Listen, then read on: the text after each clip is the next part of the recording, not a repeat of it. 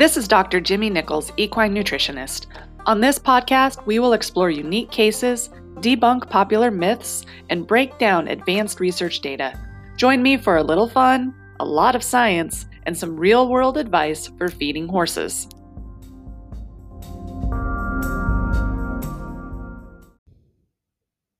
Hey everyone, it's Dr. Jimmy. Welcome to episode 90 of Feed Room Chemist.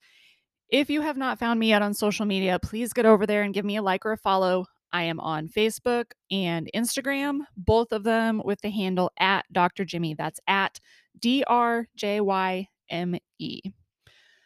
So, on a personal note, I have a new mission for my own horses. I am trying to poop train my group of horses. So nothing nothing too crazy. I just I just want them to poop in the outside portion of their runs rather than the portion of their runs that's actually under the roof of the barn. So, if anyone has tips or tricks on this, if you've done this and you were successful at it, would you please message me on those social channels because I feel like this is something that can be done.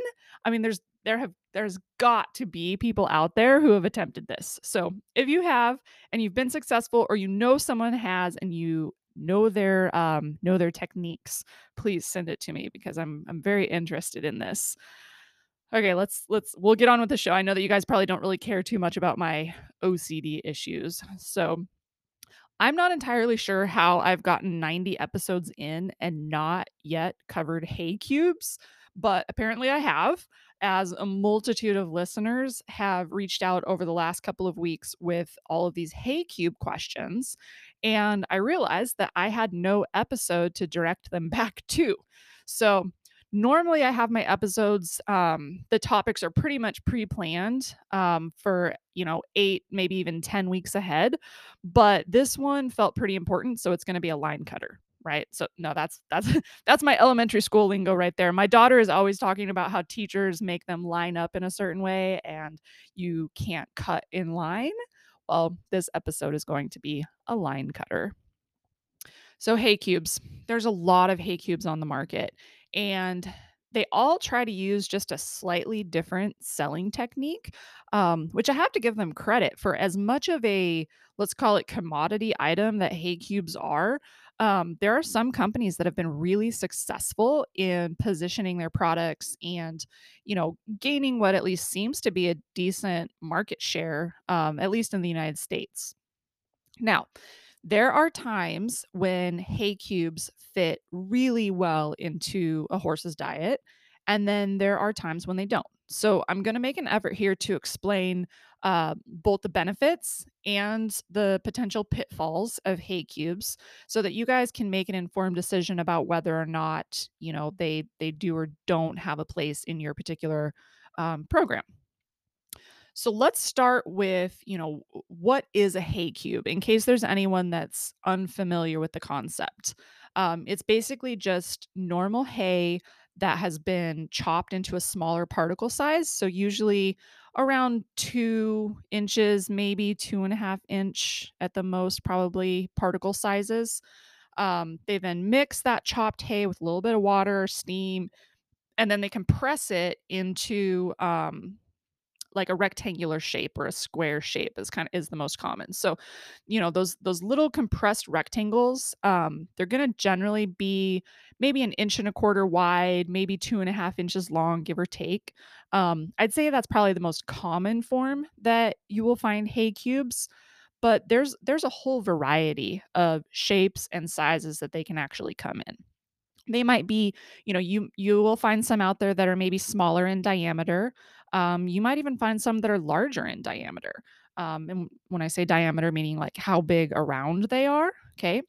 Um, then if you think in terms of length, they can be, um, you know, they can be shorter than that two and a half inch length, or they can be over two and a half inches in length.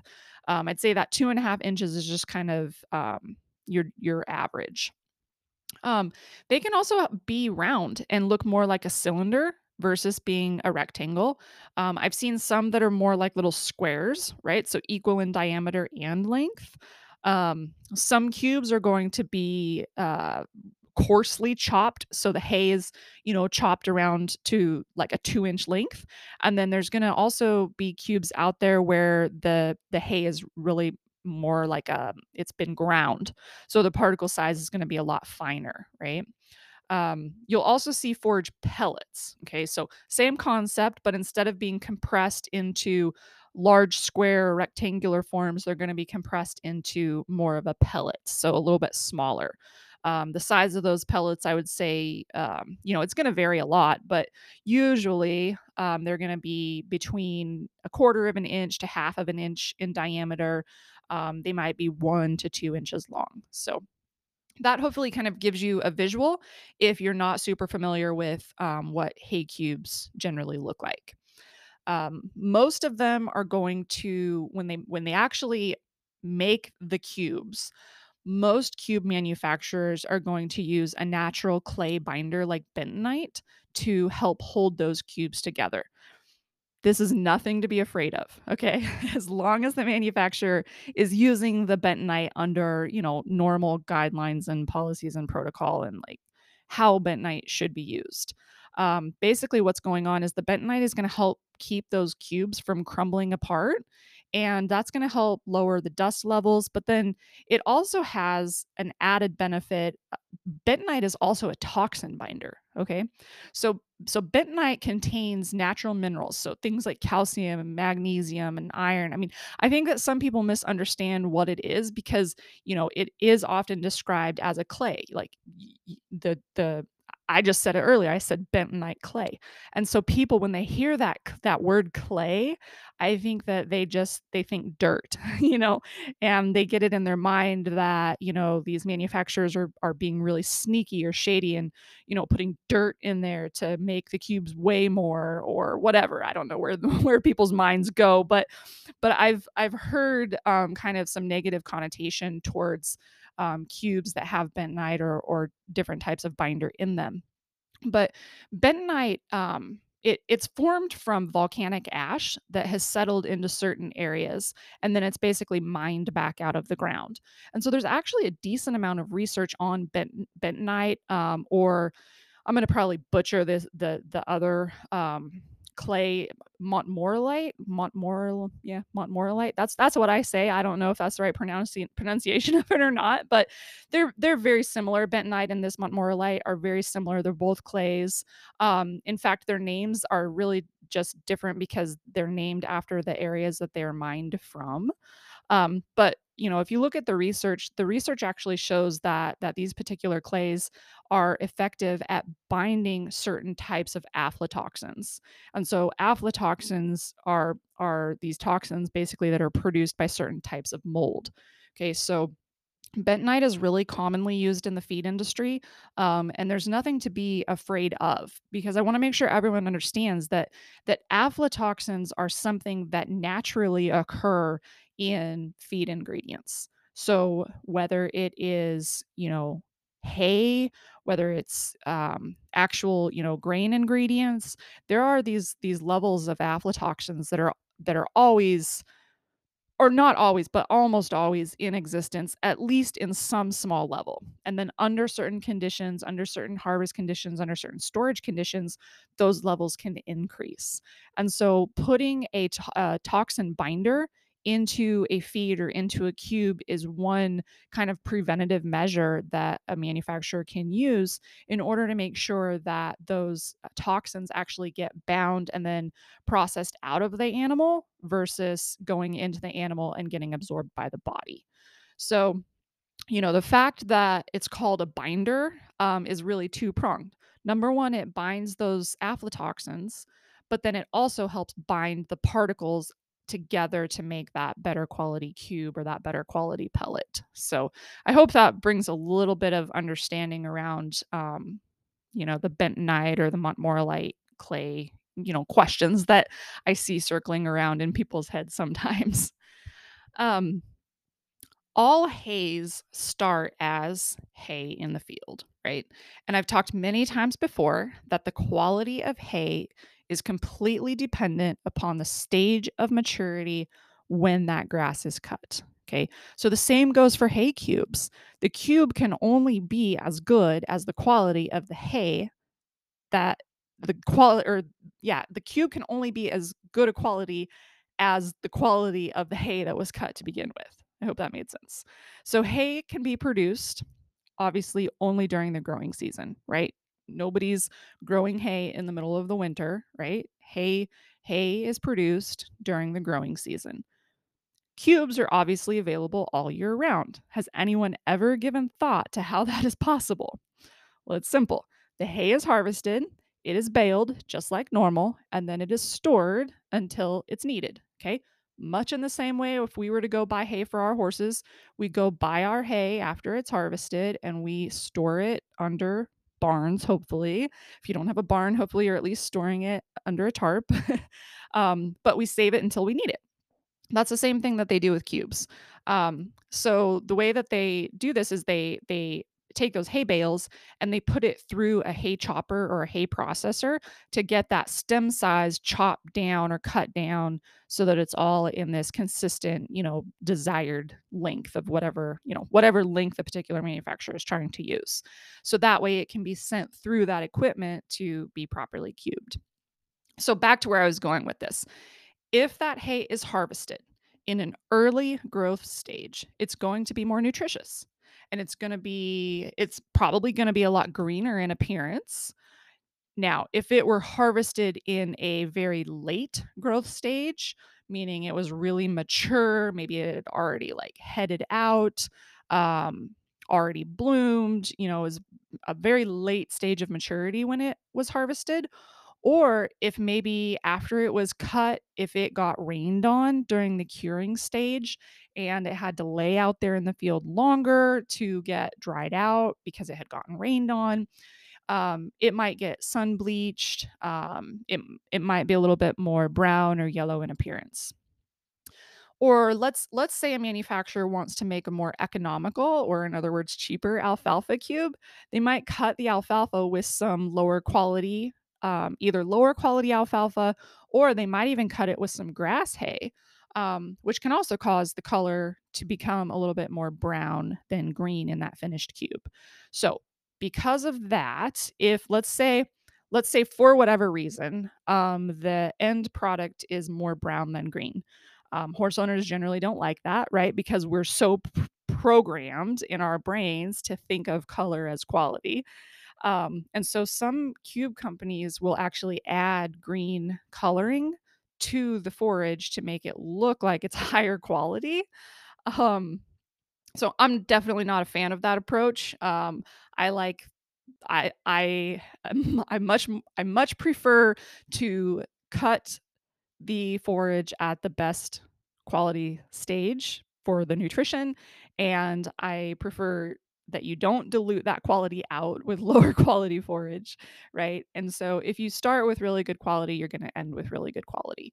Um, so you know, if if you're going to go into the world of cubes and you're considering that you know it's it's worth paying attention and looking um, if you know what you're looking for it's pretty easy to identify those cubes that that have got a little bit of green coloring in them um, you'll find splotches here and there you'll find little chunks that are you know, really green and then little chunks that are not green at all. And it just, so there's just something about it that doesn't look normal if you're really paying attention to it. So, how do you know if the cubes that you're feeding are good quality? Um, fact check the manufacturers, of course, but don't just take their word for it. Um, you know, be I mean, this the, we're all humans, right? Everybody wants to say that whatever they're doing is the best. Um, so, you know, talk to them, learn about the steps that they're taking, right? Like don't just don't just let don't just let them say, "Oh, what we do is is the best. We're better than anybody else," and and take their word for it. Don't do that. Um, say, you know, what, what makes you better? How are you cutting it? Where is your hay coming from? Um, at what stage is it harvested? Like, do they have certain processes and protocols for how they handle the hay once it's baled? Where does it get stored? Is it stored outside until it's cubed? Is it stored inside? Is it tarped? Is it under a barn? Just there's a lot of things where if you have a conversation with them and you let them talk through their process, they will uncover a lot of information for you without you having to try real hard to decipher it yourself. Um, but then ultimately, you know, pay attention to what you're feeding and how your horses are reacting to whatever's coming out of that bag of cubes. Um, there's there are a couple of hay cube brands that I trust that I really like um, that I you know when I'm feeding cubes or uh, those are the brands that I stick with but I don't know it was probably a year year and a half ago I was I was in a jam and I could not get the cubes that I normally buy and I was forced to buy um, let's just call it a store brand alfalfa cube and they were terrible I mean when I opened that bag of cubes and I dumped it into um, my feed barrel, the dust just billowed out of the barrel whenever I dumped that bag in. And then when I looked at them, they're just this ugly brown, just color that did not resemble quality forage at all. Um, they were obviously, you know, made out of poor quality hay, and I vowed to never purchase that store's um, store brand alfalfa cubes again. So, you know, if if the cubes that you're using are just like billowing dust out when you dump them out, that's not a good thing. Run from those kinds of cubes because um, that dust can cause upper airway issues in your horse. It can cause them to cough. It can, I mean, it can lead to allergies. There's just a lot of things that can go wrong um, if you subject your horse to that on a daily basis. So, speaking of dust, let's actually talk about um, some research. A study was just published, um, and they looked at the differences in dust concentration and chewing activity in alfalfa cubes versus long stem hay. Those researchers found that alfalfa cubes actually had a higher rate of inhalable dust compared to long stem hay. Now, both the hay and the cubes were um, what they they they classified them as quote sound hygienic status. Um, so I mean, it's not that either of them were terrible or outside of normal protocols in terms of dust, but it is worth noting that the cubes did have a statistically higher amount of dust being put off at feeding time. So, if you are choosing to feed cubes um, because maybe you want a more dust free option, just make a mental note of that right now. And you might want to consider wetting or misting the cubes slightly before you feed them just to knock any dust that might be there. And again, um, it goes back to, you know, I don't know what brand of cubes they were using in that particular study. And so, you know, the quality of those cubes could have been part of what was causing that, you know, that particle size in the air. And, you know, was that particle size or that quote dust in the air that could be inhaled was that dust or was that mold spores? You know i mean? Like there's just a lot of questions that i have about that particular study that i would love to you know just visit with the researchers about um, to learn a little bit more but i don't have that luxury. So um, the other aspect of that particular study was chew time. Okay. So researchers found that feeding cubes caused horses to spend 24% less time eating, and those horses took 26% fewer chews per day. So, what does that mean? Basically, the chopping process that happens when you manufacture cubes um, that basically is doing the bulk of the chewing for your horse. So your horse doesn't have to work as hard to chew um, as long. Like it doesn't have to chew as hard and it doesn't have to chew as long before swallowing because the hay is already in a really small particle size. Now, if you have an efficiency mindset, you might be thinking, oh, cool, the hard work is done. That means that, you know, cubes are going to be way easier on my horse's digestive system. Well, less chewing and faster eating is actually not a good thing for horses. So remember back, um, you know, I've talked about this before. Horses are designed to eat continuously throughout the day. They don't do well on an empty stomach, and they don't do well when their mouth is idle. Um, you know, this is evidenced by all of those horses that, you know, run out of feed in their stall and then they develop all of these stereotypic behaviors like cribbing and weaving and stall walking and all of the really obnoxious things, chewing on wood, you know, all of these things that they start doing um, when they don't have anything to eat. Well, another thing to note is that horses only produce saliva, saliva when they are chewing. and saliva is the natural buffer to stomach acid. So, without chewing, you have no saliva, and without saliva, the stomach becomes more acidic, which then increases that chance of developing gastric ulcers. Now, the authors of that study, um, they actually put in their conclusion that hay cubes should not be the sole forage source for horses. And um, I guess I've always believed that as well. My stance is that if you are feeding hay cubes, I'm not saying you shouldn't feed hay cubes. I'm saying if you are feeding hay cubes, you should also be offering some long stem forage so that after a horse finishes the cubes, they'll have some hay available to munch on until, you know, that next feeding time comes around. Um, and it doesn't have to be much hay. Um, I've seen just, you know, a, a couple of pounds, a pound or two pounds of hay per feeding make a lot of difference for some horses. Now, a different team of researchers um, looked at grass hay versus alfalfa hay versus alfalfa cubes in terms of fiber digestibility and nitrogen utilization.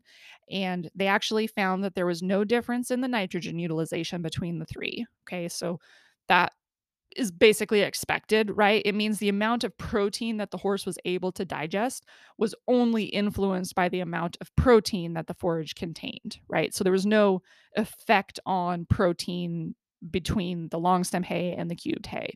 So we know that alfalfa is higher in protein than grass hay, so we would expect that there would be more, you know, nitrogen utilization or more protein absorption basically happening in alfalfa because it is higher in protein compared to the grass hays. So um, that was all as expected. The, whether it was long stem or whether it was cube didn't have any effect on on how the animal used the protein.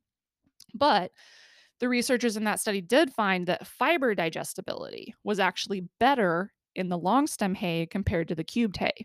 So, in other words, horses digested more fiber when they were fed long stem hay compared to to cubed hay. Like so, in terms of fecal output, horses on alfalfa, regardless of whether it was cubed or long stem alfalfa, um, they actually had wetter manure than the horses that were on grass hay. And if you think about that, like from your own experience standpoint, you know, I, I at least I've experienced this. I would, I, I, I'm guessing that others have too. That you know, if a horse is on alfalfa, um, a lot of times their manure might be a little bit wetter, right? You might be a little bit more on the verge of, you know, not having perfectly formed fecal balls. You might, they might just be a little bit fluffier fecal balls, or they might even be closer to that verge of cow patty ish um, but not true cow patty, right? But then on grass hay, you might see horses have much more firm and rounded and, and solidly formed fecal balls. Okay. Um, the other thing that they found was that horses on grass hay produced the most manure. Okay. Horses on alfalfa cubes produced less manure than the horses on grass hay. But it was surprisingly the horses on the long stem alfalfa hay that produced the least amount of manure of all three. Okay. And then urine production was exactly the same across the board. So, bottom line, if you're looking to reduce the amount of manure that you have to move around your property and you want to improve fiber digestion, your best bet, at least according to this study, is to actually feed long stem alfalfa hay versus alfalfa cubes. Um, so let's talk about some times where you would want to feed alfalfa cubes. Um, the first place that comes to my mind is horses that have missing teeth or dental problems. Now, you would, of course, want to wet the cubes prior to feeding so that they break down into like a soft, easy to chew consistency. Um, but this is a fantastic way to get fiber into a horse, um, particularly for a horse that can't properly chew long stem hay or can't properly graze pasture grass. Another time I recommend alfalfa um, pellets or cubes is as a supplement to a grass hay diet. So maybe the horses need a little bit more protein in the diet. Maybe that grass hay tested really, really poorly in protein. Okay. In that situation, I would incorporate, you know, maybe five or six pounds a day of alfalfa cubes or alfalfa pellets into the diet to kind of supplement that lower quality hay. I also like to use alfalfa cubes when hay supplies are really limited or when horse quality hay is really hard to come by. So there's years where, you know, horse hay is just flat out hard to find. Either you know we're going through droughts or there's too much rain and and farmers can't get into the field or whatever the reason i mean sometimes you just can't find good hay but you can almost always get your hands on a bag of alfalfa cubes and and I guess I keep saying alfalfa cubes, but I mean any processed forage. I mean it could be timothy cubes, it could be um, orchard grass pellets, some any um, any processed forage. Now, I mentioned in the treat episode that I like to use smaller alfalfa cubes in lieu of horse treats. Um, they are really low in starch and sugar, they're high in fiber, and they're really safe to feed. So, especially for those of you out there that are doing um, like reward training, those really small alfalfa cubes or those those alfalfa pellets are a really um, safe thing to use as your treat or your reward. Alfalfa cubes are also good in situations where storage space is really limited um, because a 50 pound bag of cubes takes up less physical space than a 50 pound bale of hay. And the reason for that is just because of the, the density of the cubes, right? Now, to the flip side, um, when would I avoid cubes? Definitely in horses that are already very anxious or have a tendency towards ulcers or digestive stress. Well, wait, let me back up. So you can still feed cubes to these horses, but you just need to make sure that they also have a flake or two of regular hay as well, so that they have something to eat when they run out of those cubes. I like to hang a slow feeder bag of just regular grass hay and then keep it full all the time. Um, those horses are 99% of the time going to choose to eat the alfalfa cubes first. So it's not like hanging that that bag of grass hay in a slow feeder is going to cause them to not eat the cubes um, unless there's something funky with the cubes, right? If they're poor poor in quality or they taste funny, um, then the grass hay might get eaten first. But again, that's a good clue to you as the owner that the quality of the cubes um, might not be that good. So if I am feeding um, weanlings or yearlings, or even even two year olds, maybe, um, I'm going to shy away from your typical big alfalfa cube. And the reason is that the mouths of those horses are small. They are constantly changing, right? So be, baby teeth are coming in, baby teeth are falling out, adult teeth are coming in. If anybody's ever experienced young children who are teething and, you know, it, teeth are coming in, teeth are falling out, all it's just like this big saga. And so I can only imagine that, you know, our young horses are dealing with at least some of that as well. Um, there's just there's a lot going on in their mouths. And I don't feel like it does those horses any favors by asking them to stick a two and a half inch wide cube in the back of their mouth and try to break it down with their molars. Um, I think it causes them to probably shift their heads into awkward positions. Um, and frankly, you know, if their mouth is sore from teeth coming in, they might just choose not to eat as much as they need to. And this growing period is ultra critical from a nutrition standpoint. So I would never want a young horse to decide that they don't want to eat because it's too difficult or too painful. Um, now, I think once once you're in that four year old, five year old year range, um, it becomes much less of a concern. So if you're if you're feeding now, if you're feeding really small cubes, like let's say they're a half inch or maybe even a quarter inch in diameter or smaller than that, um, then I don't get too worried. You're going to be okay okay doing that. Now, the last place I might advise someone to steer clear of cubes would be in horses that are prone to choke or those that have um, existing scar tissue in the esophagus where the food might have a tendency to hang up um, at least I would advise not feeding dry cubes to these horses. Okay. So you would want to treat these horses kind of like they have no teeth, right? You can feed the cubes, it's totally fine to feed them, but you just need to make sure that you wet them a little bit and soften them up first. Um, I would also, with those horses, I would tend to try to feed them on in a larger surface area. So I might use a bigger trough so that the cubes are all spread out so that they're only one cube layer deep um, and then spread them out a lot and maybe even throw you know some salt blocks or something in the middle or really big large smooth stones. So that way the horse kind of has to eat around everything and they only pick up one cube at a time and then they you know thoroughly eat it. Hopefully it's soft and so it just kind of crumbles apart in their mouth when they do pick it up. Um so i those that that kind of wraps up the the scenarios where I would use cubes, wouldn't use cubes, when I do use cubes, how I would use them, um, some of the red flags. I hope that that answered questions.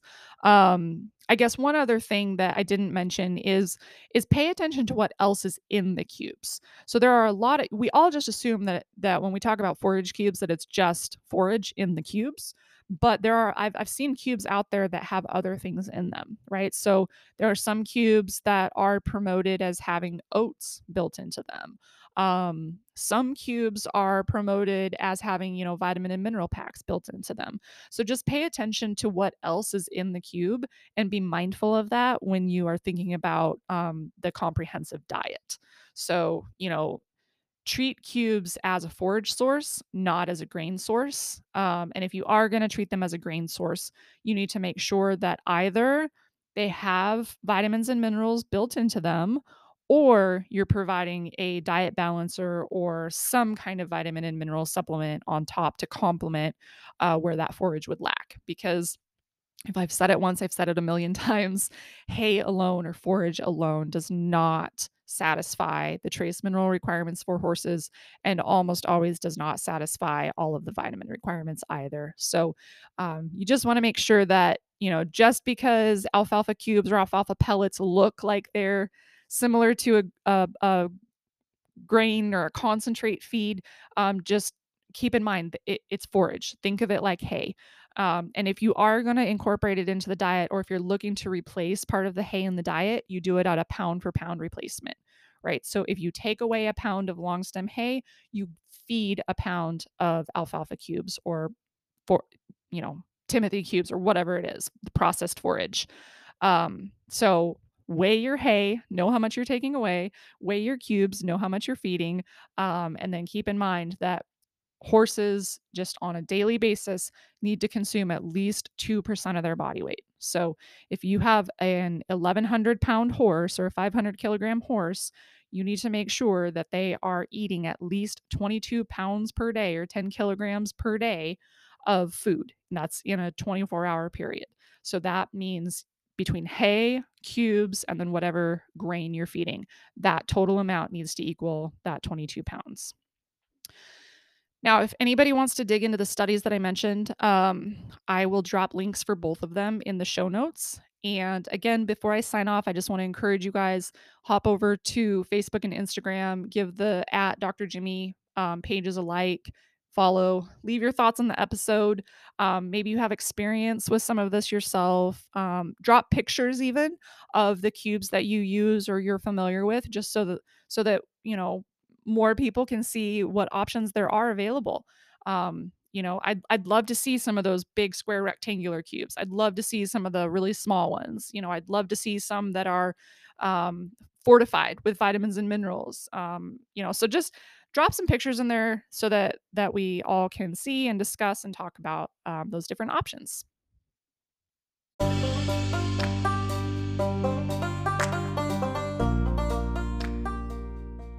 Thank you for listening to this episode of The Feed Room Chemist. If you like what you hear, be sure to share with your friends, post to social media, or give us a review.